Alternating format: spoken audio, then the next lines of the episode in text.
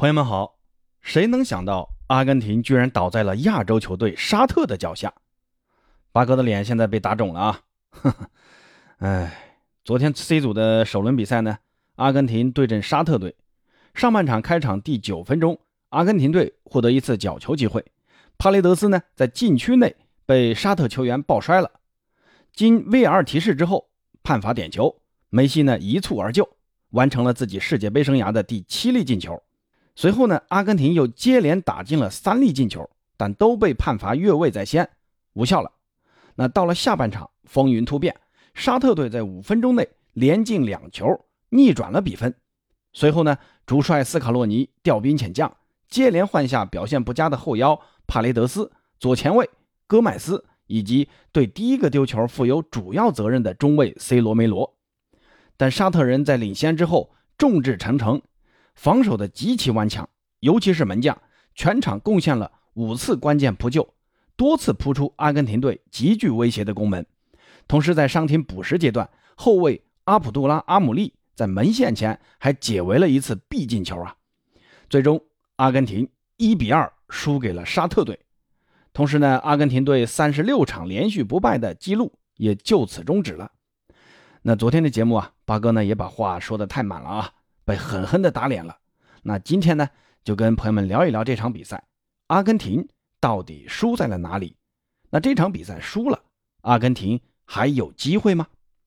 首先呢，我认为这场比赛主帅斯卡洛尼的用人啊，呃，出现重大失察。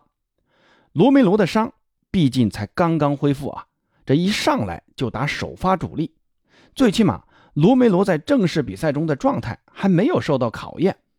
直接首发是不是有点欠妥？罗梅罗除了身高稍微有点作用以外啊，这场比赛的发挥，嗯，几乎没有亮点，在速度和对抗的劣势也全都暴露出来了。第一个丢球啊，能让沙特的前锋先是利用速度生吃，然后呢扛住罗梅罗，再来一脚低射。罗梅罗这样的表现不应该是一支志在争冠的球队的主力中卫的水平啊。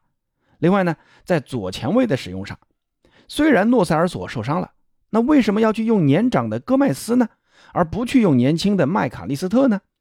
这场比赛，戈麦斯在左路没有起到任何牵制的作用，球只要给到左路啊，戈麦斯的选择往往就是很简单的下底，要么就是很简单的那种制造犯规。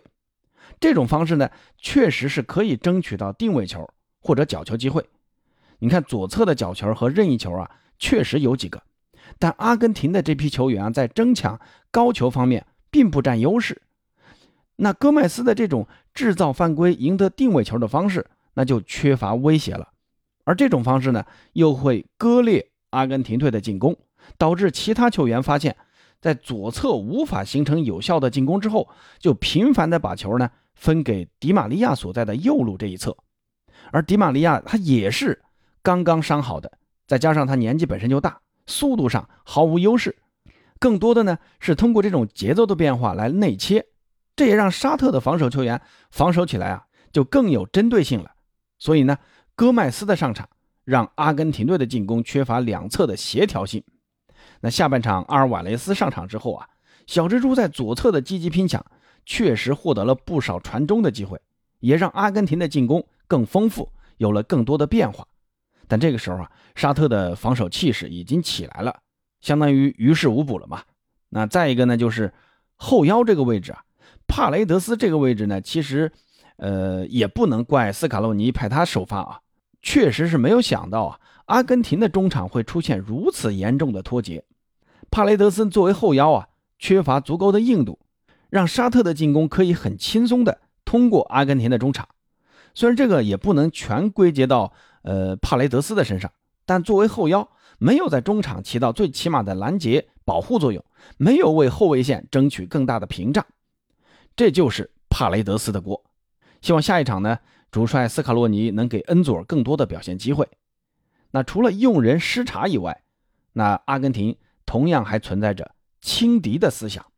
这场比赛呢，阿根廷的首发阵容有超过三十岁的球员啊，呃，算上门将就有六名。那为什么要上这么多老将呢？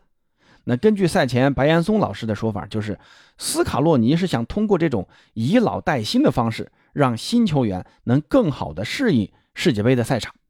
那我呢是认可这一说法的，但老将过多呢，肯定存在体能和逼抢强度的下降。而且呢，上半场阿根廷的越位帽子戏法，你说是沙特的反越位战术有多精妙吗？我觉得不见得啊，更多的是阿根廷的球员这种轻敌思想在作祟。他们可能觉得像什么卡塔尔啊、伊朗啊这种亚洲球队啊，随随便便打打都能赢。其实呢，当然包括我自己也这么觉得啊。那在场上的反馈呢，就是过于随意的前插，这些啊，我就认为是跟球员的轻敌导致的，没有在心里重视对手。那另外一点就是，斯卡洛尼觉得，就算啊，我用这批老将来跟你沙特打，我也是能赢的，无非就是赢多赢少的问题。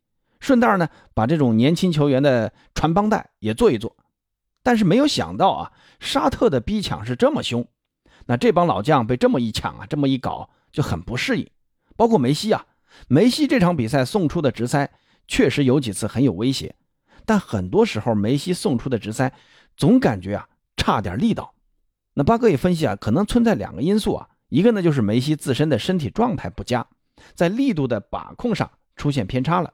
另一个呢，就是梅西觉得沙特球员是不可能会接到这个球的，这个力度就刚刚好。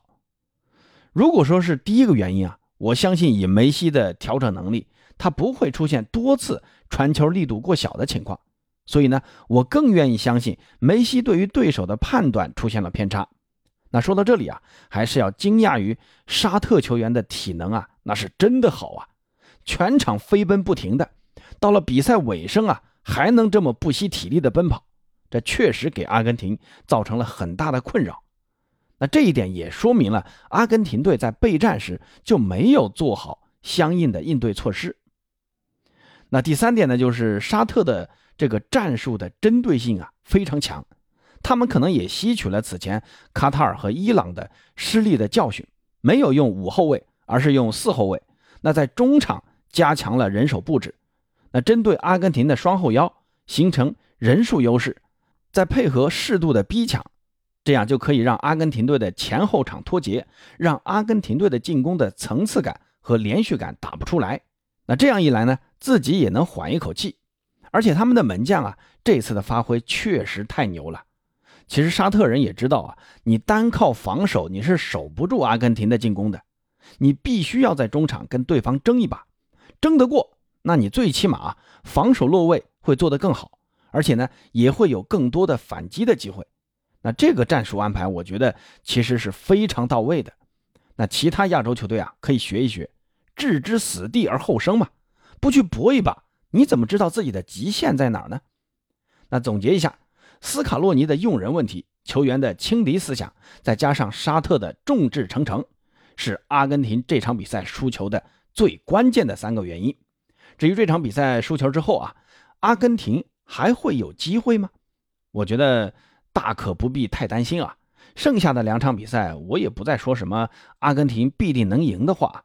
我相信这场比赛的输球，给了阿根廷球员心里敲了一个很响的警钟。在世界杯赛场，没有对手是好对付的，是可以轻松取胜的。波兰和墨西哥那都不是好打的对手。那这种心理上的重视，可能会让。阿根廷能更稳妥地面对今后的比赛。如果啊拿下接下来的两个对手的话，那阿根廷出线应该问题不大。那作为阿根廷的球迷，我只想说加油，阿根廷！好，朋友们，对于这场比赛有什么想说的，欢迎在评论区告诉八哥。咱们下期再见。